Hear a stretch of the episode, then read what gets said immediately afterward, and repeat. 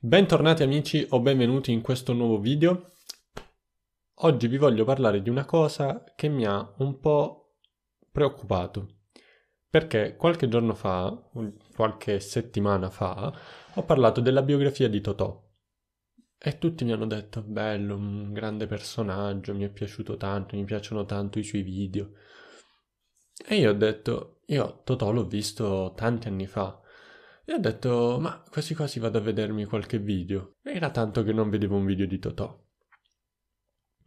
Nei primi 15 minuti di video, lui usa una marea di espressioni idiomatiche. Tante, tante, tante espressioni idiomatiche. Come sempre vi ricordo che potete attivare i sottotitoli e che nel primo commento in alto trovate la trascrizione in maniera completamente gratuita. In questo video, ad esempio, lui usa nei primi 10 minuti almeno 7 o 8 espressioni idiomatiche. E ho detto, una persona che non è madrelingua difficilmente capirà tutte queste espressioni idiomatiche. Allora mi sono detto, spiego io. Eh? E quindi sì, ho deciso di fare un video in cui vi spiego le espressioni idiomatiche utilizzate da Totò in questo video e nello specifico ho deciso di spiegarne tre che sono far ridere i polli, cambiare le carte in tavola e mettersi nei panni di qualcuno. Di solito si dice mettiti nei miei panni. Sono tre espressioni idiomatiche che Totò usa in un solo minuto. Signor Presidente, ma che vogliamo far ridere i polli, vogliamo? Non cambiate le carte in tavola. Che dovevo fare? Si metteva nei miei panni. Quindi ho deciso che era il momento di parlarne e spiegare quando utilizzarle e come. Far ridere i polli è un'espressione che si usa per dire a qualcuno che ci si sta comportando in maniera talmente tanto ridicola da far ridere tutti, persino chi non potrebbe ridere, come ad esempio i polli. È un'espressione che si usa per dire a qualcuno di non essere così ridicolo o di non fare certe battute. Ad esempio si può dire anche a qualcuno che ha fatto una battuta che non faceva ridere o a qualcuno che ha raccontato una barzelletta che non faceva ridere, si può dire mm, fai ridere i polli, come a dire non faceva ridere. La seconda espressione, cambiare le carte in tavola, è un'espressione che ha origine dal barare, ovvero dal truccare le carte quando si gioca. Quindi cambiare le carte in tavola ha una connotazione negativa o comunque ha un significato negativo. Se io dicessi a qualcuno stai cambiando le carte in tavola, intendo stai cambiando la versione dei fatti, stai cambiando come sono andate le cose.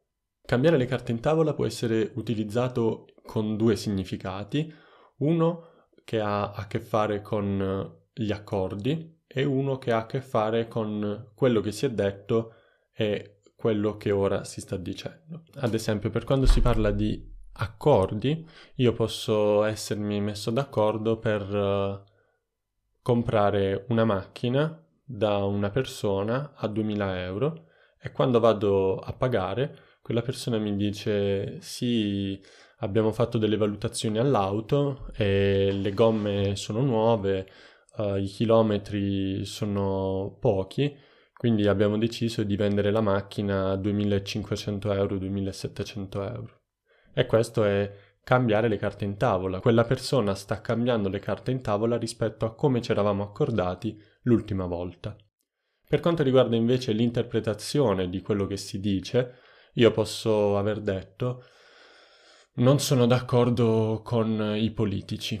E tu potresti dirmi, ah, neanch'io sono d'accordo. E io potrei dire, no, ma non è che non sono d'accordo, è che tu hai capito che io non sono d'accordo, ma in realtà il loro pensiero alle volte è corretto e che potrebbe non essere. Quello è cambiare le carte in tavola, ovvero dire una cosa e poi dirne un'altra e far pensare all'altra persona che è lei o lui che ha male interpretato la versione che io sto cambiando. Quindi cambiare le carte in tavola è come dire ho detto una cosa e tu l'hai capita e qualche giorno dopo o qualche tempo dopo io ho cambiato la versione di quella cosa facendo credere che sia tu ad aver capito male e non ammettendo che in realtà sono stato io a cambiare la versione. L'ultimo modo di dire, ovvero mettersi nei panni di qualcun altro, significa far finta di avere addosso i vestiti di qualcun altro. Ovviamente non nel senso di avere i vestiti di qualcun altro, ovvero i panni di qualcun altro, ma trovarsi nella situazione di qualcun altro.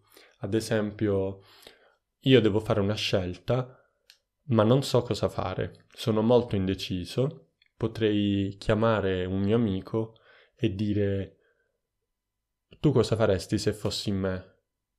Oppure tu cosa faresti se fossi nei miei panni? Quindi mettersi nei panni di qualcuno significa mettersi nella situazione di qualcuno per poter capire cosa è successo. Spesso può essere anche utilizzato per giustificare un'azione fatta.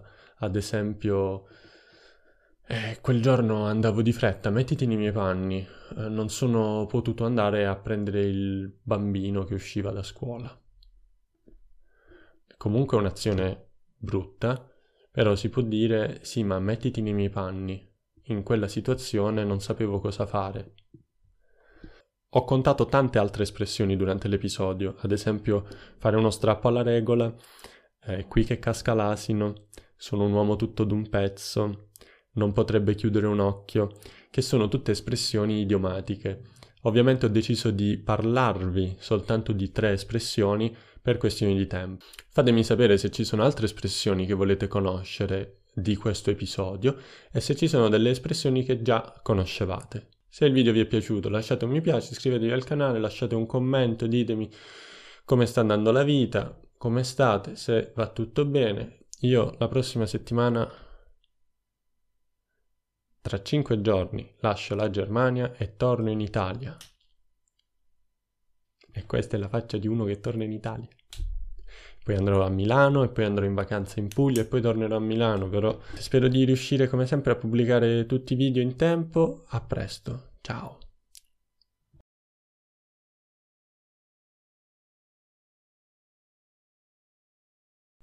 L'ultimo modo di... Mi...